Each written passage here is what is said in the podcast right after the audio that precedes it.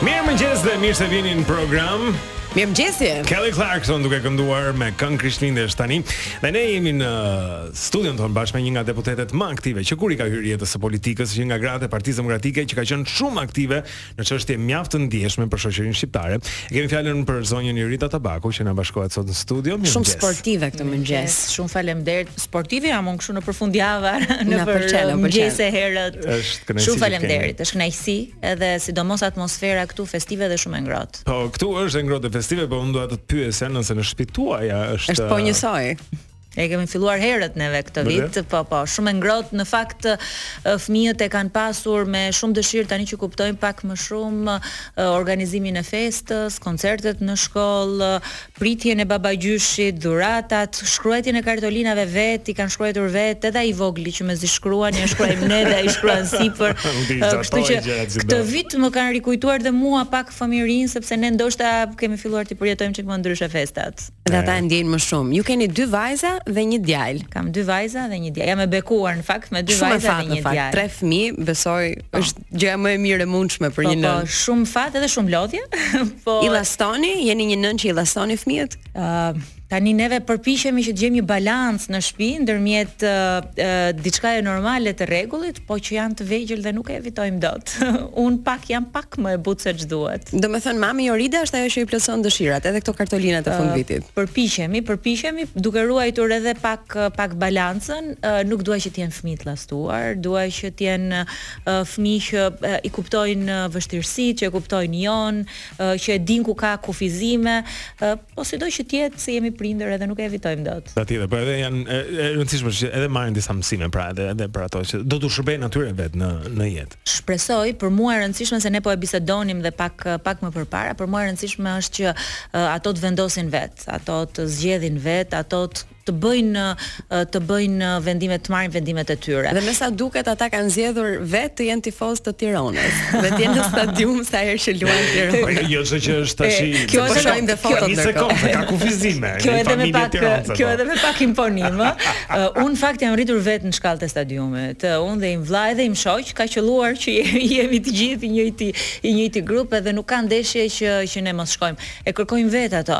Në qoftë se fëmijët, çdo fëmijë mund të marri celularin e prindit që të shofi diçka në YouTube, të shofi një prrallë, mua një nga vajzat ma kërkon dhe hap atë live score-in. Edhe shikon dhe çfarë ndeshje, çfarë ndeshjesh kemi sot. Dhe tani që kanë filluar të lexojnë e kuptojnë vetë edhe edhe ekipet. Po mirë, në makinën tuaj pra mund të këndohet O Tiron. O po. Ti për ne je kampion. Koret, koret e Tironës janë normale në në familje. Është diçka që për Për neve ka rëndësi që ato të ndihen pjesë e një komuniteti, së pari dhe së dyti disiplina. Sporti të jep një disiplinë të jashtëzakonshme. Ndjenja e ekipit, e ndihmës së tjetrit, grupi, po e respektimit mm. të të rregullave, domethënë sporti është diçka që ne kemi pasur pasion dhe unë shpresoj që ato ta kenë pasion. Ë ne i çojmë shpesh në stadium edhe te kombëtarja. Në fakt se po shohim këto fotot, po edhe në basketboll tani, këtu shihni profesor Astrit Grevën që neve na mhm, bën mhm. mësimet e, e basketbollit. fakt. Ë dhe pastaj më vonë kur të rriten të vendosin vetë, po. të vendosin vetë. Jorida, keni menduar për të ardhmen e fëmijëve tuaj dhe a është Shqipëria një vend i denjë për të rritur fëmijët edhe në këtë moshë ata janë, po ndoshta edhe kur të zgjedhin gjimnazin, fakultetin, po edhe profesionin e tyre.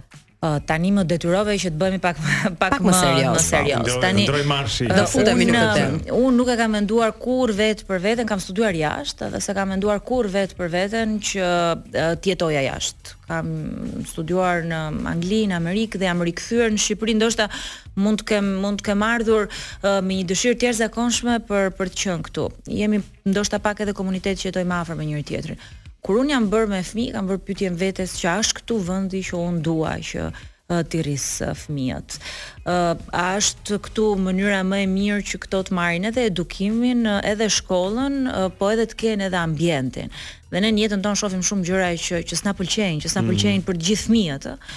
Unë kam vendosur që t'i rris këtu edhe fakti që jam në politikë më ndihmon, sidomos tani që kam fëmijët, që çdo gjë ta shoh dhe me syrin e tyre. A do ishte kështu njësoj edhe për fëmijët e mi? Të jep një forcë më të madhe. A po bëj më a po bëj mirë? A është kjo normale për të gjithë fëmijët? Në fakt më kanë ndryshuar dhe mua për mirë.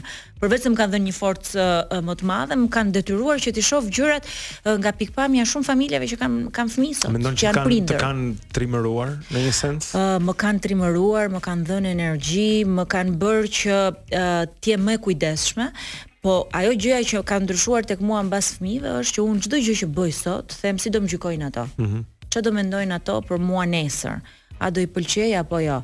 Në qoftë se në fillim për shembull unë kisha punë dhe ikja nga shtëpia kështu edhe pak fshehurazi, tani duhet që t'i jap llogari kam punë deri në këtë orë, do largohem në këtë orë, do vij në këtë orë. Mm. Domethënë nuk ka asnjë gjë që ata mund të kuptojnë pak edhe angazhimet e mamit. Të mamit, të babit, kam punë në një qytet tjetër, kam punë, do iki në një vend tjetër, po çfarë bën ke vendi tjetër? Domethënë, duhet t'ia sqaroj atyre çdo gjë që që ato ta kuptojnë. Çfarë thonë ata për mamin e tyre që është politikane? E kuptojnë këtë? Unë i kam ftuar në parlament para 2 vitesh, kanë ardhur me kopshtin, kanë ardhur vajza, djali s'ka ardhur akoma.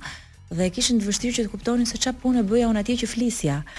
Po po ti flet aty sa ishte ai vendi që flet erdhën do një po. seancë parlamenti. Po, mami po, flet. Po çfarë pune është ajo që flet dhe i shpjegoj ligjet dhe i shpjegoj çfarë gjë është. Kanë të drejtë ata. Të vogël atje. Po jo personal, po le le të flasim pak për këtë vit që vjen drejt një mbylljeje. Si do ta vlerësoje ti? ka qenë për opozitën ne lajmet i hapim çdo ditë. Është një debat i cili, me thënë drejtën, Jorida është u bën 3 vjet tani që që flitet e njëjta gjë, edhe është për shumë, i lodhshëm për publikun e gjerë. Edhe ata që për së mbari duan t'ju mbështesin si demokratë, edhe ata që janë demokratë, po edhe ata që duan të ndëshkojnë qeverinë pas kaq vjetësh, e janë lodhur me këtë gjë. Si e vlerëson 2023-shin? Edhe aspektin tënd personal, po edhe për forcën politike që ti um, përfaqëson. Nuk ka qenë një vit i lehtë. Nuk ka qenë një vit i lehtë, sidomos për ne që jemi aty brenda, sepse uh, kur kur thuhet kjo që kjo është transmetuar ke njerëzit, ke qytetarët, uh, edhe për për ne ka qenë një vit një vit shumë i vështirë. Një vit i vështirë kur ti shikon kolegun që sulmon kolegun në një parti kemi qenë pjesë të një ekipi, do jemi pjesë të një ekipi, mm. sepse unë nuk mendoj që ka zgjidhje tjetër për Partinë Demokratike përveç se të ribashkohet. Përveç se të jemi bashkë, sepse mm -hmm. përndryshe pastaj nëse duam që të numrojmë copëzat e PD-s, më dysh apo tresh të përçar, uh, e, e jam në Partinë Demokratike uh, që fëmijë sepse besoj që është me të vërtetë forcë ndryshuese, ndryshuese dhe forcë ndryshuese është nëse do të jetë alternativë uh, politike. Ka qenë shumë vit i vështirë për ne që kemi qenë aty brenda me debate të brendshme, me debate që janë transmetuar edhe jashtë, me pamundësinë ndoshta për të bërë edhe një për njerëzit atë për të cilën na na kanë votuar, ë me pamundësinë për për të folur, për të dhënë argumenta, për të dhënë për të dhënë ide, për ta përdorur politikën si instrument edhe për njerëzit. Dhe erdhi një moment gjatë këtij viti që unë thashë që unë do marr një hap pas nga ky debat i brendshëm dhe dua të përpiqem të flas për njerëzit. Boll folëm për veten tonë. Mm -hmm sepse kemi boll forume ku ne mund të flasim për veten tonë. Ë uh, ne duhet patjetër që ta kalojmë këtë ngërç. Edhe duhet patjetër që të ringrihemi uh, për uh, jo vetëm për ato uh, qindra mijëra demokratë që sot në bazë janë përçar, njësoj siç është përçar partia dhe uh, un e ndjej dhe e vuaj shumë faktin që sot nuk i drejtohemi dot atyre ashtu siç duhej t'i drejtoheshim. Po edhe për gjithë qytetarët shqiptarë për një alternativë. Uh, shumë gjëra jam e sigurt që sot sigurisht që ne maxhorancën nuk e ndryshojmë, por shumë gjëra sot do ishin bërë ndryshe nëse do kishim pasur atë forcën forcën mm. e e, e fjalës më shumë se forcën e, e po, po zërit. Po, pse ndodh kjo? Pse nuk është mjaftueshëm e fortë kjo opozitë për të përfaqësuar qytetarët shqiptarë? E vetmja panoramë që kemi ne është një parlament me karrige përmbys me flakadanë. Kaq e fortë qenka kjo mazhoranca që kemi sot? Jo, tani um, ajo pamja ka vetëm pak muaj, në fakt pak javë dhe pak muaj po, po po po e zgjas sepse nuk është kjo që uh, lë lë që mbetet dhe ka mesazhe. Sigurisht që nuk është pamje ja, normale. Ja, ti do të shkosh atje dhe do të flasësh për, siç po flisim bash më herët, për të gjitha problematikat, po. Për probleme që na prekin ne që do hapim a do mbyllim biznese sepse ligjet bëhen ndrohen, ndryshohen, është një dhe ti se s'mund ta bësh atë gjë. Kur aty fishkëllehet edhe Tani ti ma ngrite topin mua, siç themi ne për futbollin, sepse të të them 30 sekonda për këtë temë dhe pastaj për mënyrën e debatit okay. në parlament. Ë uh, janari do të jetë shumë vit i vështirë. Ë uh, janari do të jetë një vit i vështirë sepse uh, taksat rriten përsëri 70 milionë euro, po preken profesionistët, prekeni ju, uh, preken një grup njerëzish që janë opinionbërës, të njerëz të, të sakrificës, të punës, noterë, juristë, farmacistë, profesionet e lira. Uh, profesionet e lira. që janë pothuajse njëzet e gjashtë mijë të tillë, po janë njëzet e gjashtë mijë familje, ëh, se nuk po flasim për që taksohen më shumë. Po, që taksohen jashtëzakonisht shumë deri në njëzet e tre për qind, kur ti sot takson biznesin, fitimin pesëmbëdhjetë për qind. Po. Domethënë është një pabarazi e jashtëzakonshme, është e pakonceptueshme. Dhe ne nuk e kemi përdorur dot hapësirën parlamentare në maksimum për këtë.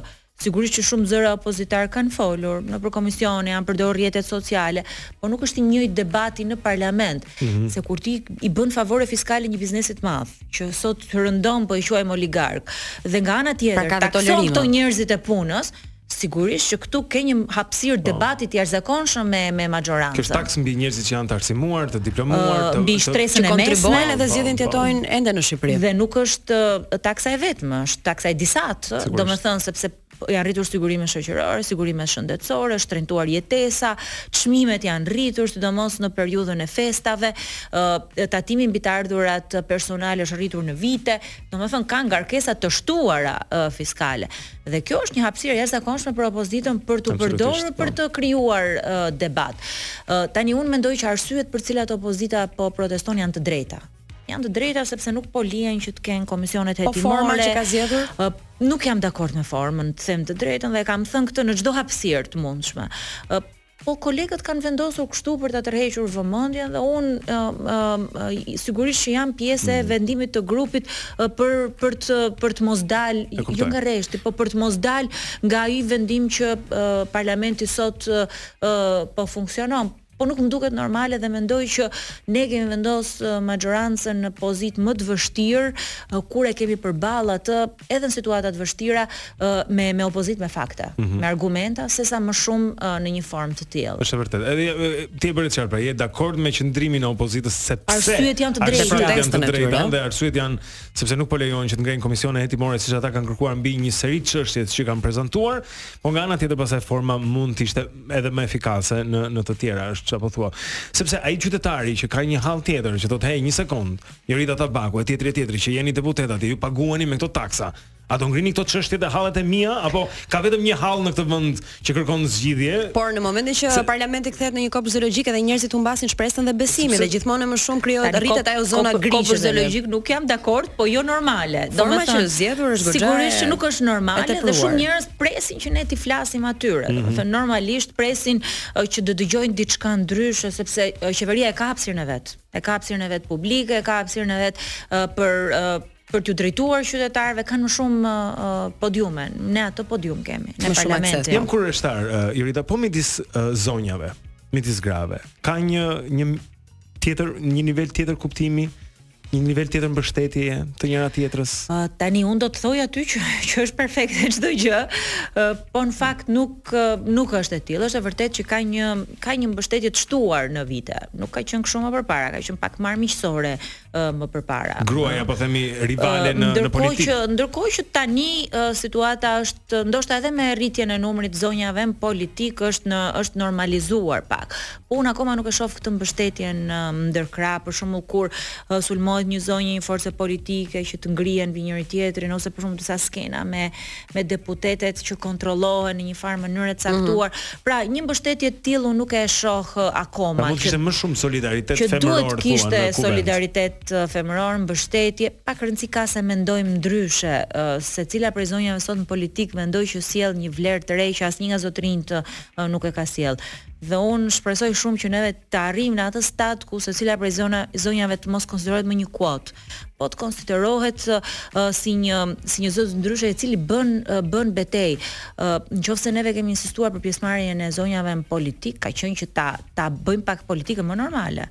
që të sjellim pak normalitet, të sjellim çështje sociale, të arsimit, të sjellim debatin politik më ndryshe mm. se ç'mund të vinte 30 më të ndjeshme. 30 vite, 30 vite më parë, ta sjellim pak atë më të ngrohtë. Një periudhë pati edhe edhe ca gangstera atje që do ishin një kontrast shumë i fortë me me ju, po themi. Kishte kishte disa gangstera që na kanë parë sytë se ndoshta ju po e shikoni tani në fillim, po kemi parë edhe edhe edhe grushta.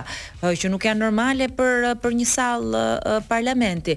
Sidoqoftë për mua rëndësi ka që zonjat në politik të jenë një zë i vërtetë që zonja në politik të jenë atje prej vlerave tyre, prej betejave që bëjnë dhe ta bëjnë me të vërtet diferencën. Me cilën prej tyre keni marrëdhënie, koleget e politikës? Uh, Ka shumë kolege të cilat un kam marrëdhënie pozitive, kam zonjën Çupi që un kam vite që kam që nga Bashkia e Tiranës, të cilën Dhurata Çupin, të cilat un dua që që ta veçoj.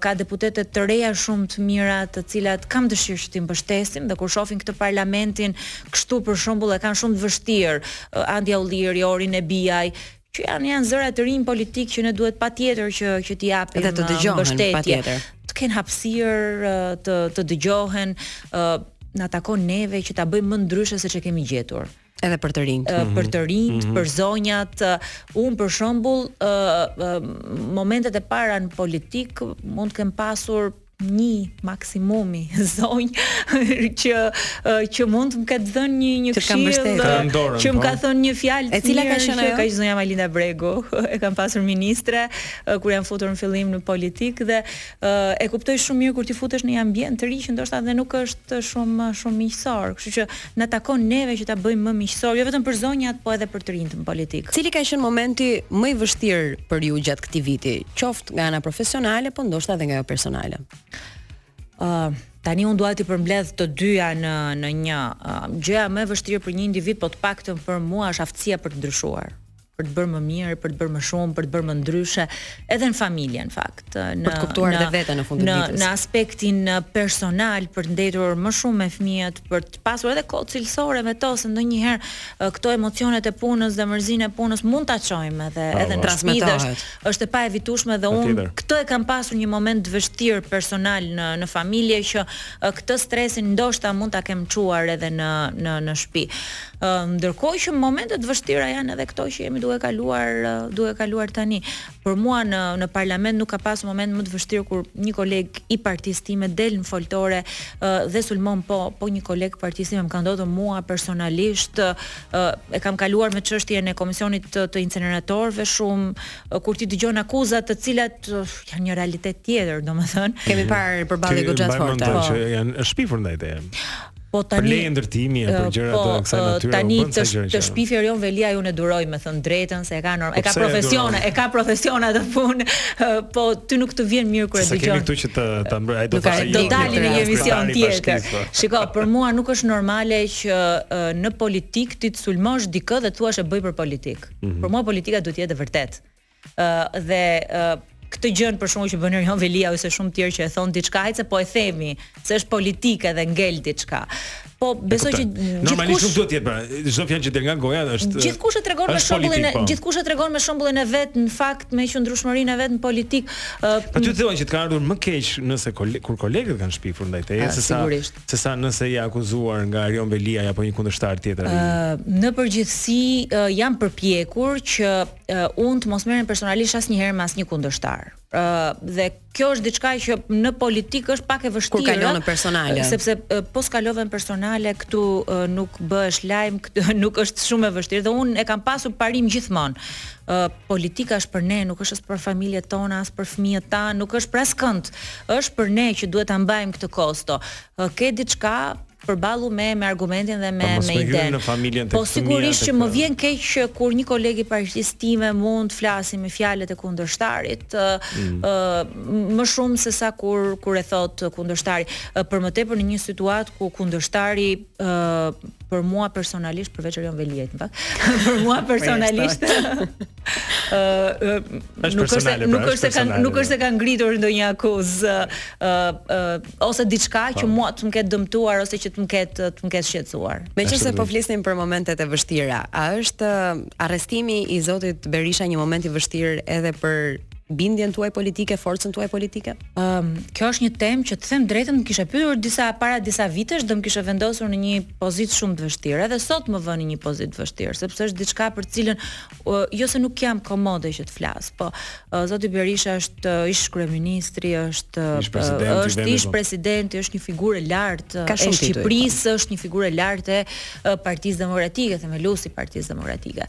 Ë dhe nuk është një lajm i mirë për Partinë Demokratike sigurisht. për një figurë të tillë, po nuk është një lajm i mirë as as për Shqipërinë.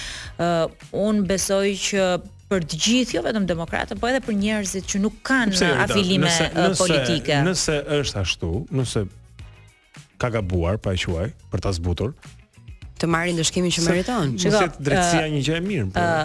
e kuptoj që mund të mund të. Nuk ka gjë të keqe përballje me po, drejtësinë. Po. Nuk ka absolutisht asgjë të keqe. Se ka njerëz që thonë që vetëm atëherë mund të jetojmë në një vend normal ku kush gabon dënohet për atë që ka bërë. Përkundrazi ti më ke dëgjuar mua që un um, mund të jem nga të vetmit që nuk e kam sulmuar asnjëherë spakun ose jo, institucionet e sepse po bëjnë punën. Përkundrazi, jam nga ato që kam shkuar atje dhe kam çuar numrin më të madh të dosjeve që sot janë në hetim e sipër. Të paktën 12 dosje për inceneratorët që sot po materializohen. Ë, por ne nuk e kemi betejën as me drejtësinë as me spakun. Ëm, ne sot e kemi betejën së pari me veten njëherë që të ndryshohemi si forcë politike. Edhe kjo sigurisht që ka parasysh edhe këto këto kosto që mund të vinë. Po është një figurë që ka bërë shumë të mira për Shqipërinë. Është një figurë që i ka dhënë shumë Shqipërisë, po është një figurë që në këtë periudhë ka krijuar dhe ndasi në në Partinë Demokratike. Prandaj nuk po merr mbështetje mjaftueshëm, sa ç'po kuptoj. Për mua është për mua është një temë që edhe sot e kësaj dite në bazën e demokratëve krijon vështirësi për të folur edhe krijon vështirësi për për t'u për t'u trajtuar. Mm -hmm. Në qoftë se ndodhemi sot dhe kur themi sot e kam fjalën për Partinë Demokratike këtu, ndodhemi pikërisht prej këtyre debateve të brendshme, të cilat lindën në dy dy vite më parë. Kemi vetëm 20 sekonda, a po do që të T'ia bësh një urim për vitin 2024 për të gjithë. Um, unë dua që viti 2024 të jetë uh, viti i shpresës dhe i ndryshimit, dua që ne politikanët të ngrihemi mbi veten tonë dhe të ofrojmë diçka ndryshe. E thashë pak më përpara, më mirë, më shumë, më ndryshe për njerëzit dhe çdo ditë të veprojmë ashtu sikurse do bënim për veten tonë dhe për familjen tonë. Dhe Forca Tirana. Shpresoj që të jetë dhe vit europian për Shqipërinë. Patjetër, patjetër, jo. patjetër, patjetër. Jorida Tabaku është deputete e Partisë Demokratike këtu në Tiranë. Shumë faleminderit dhe gëzuar. Ishte kënaqësi dhe gëzuar dhe për juve personalisht një vit i mbarë edhe kështu ju gjettë viti i ri ashtu siç po ju lë ky i vjetri. Kaq ngrohtë dhe kaq bukur. Faleminderit, ishte vërtet kënaqësi t'ju kishim sot. Kthehemi pas pak më shumë në Wake Up.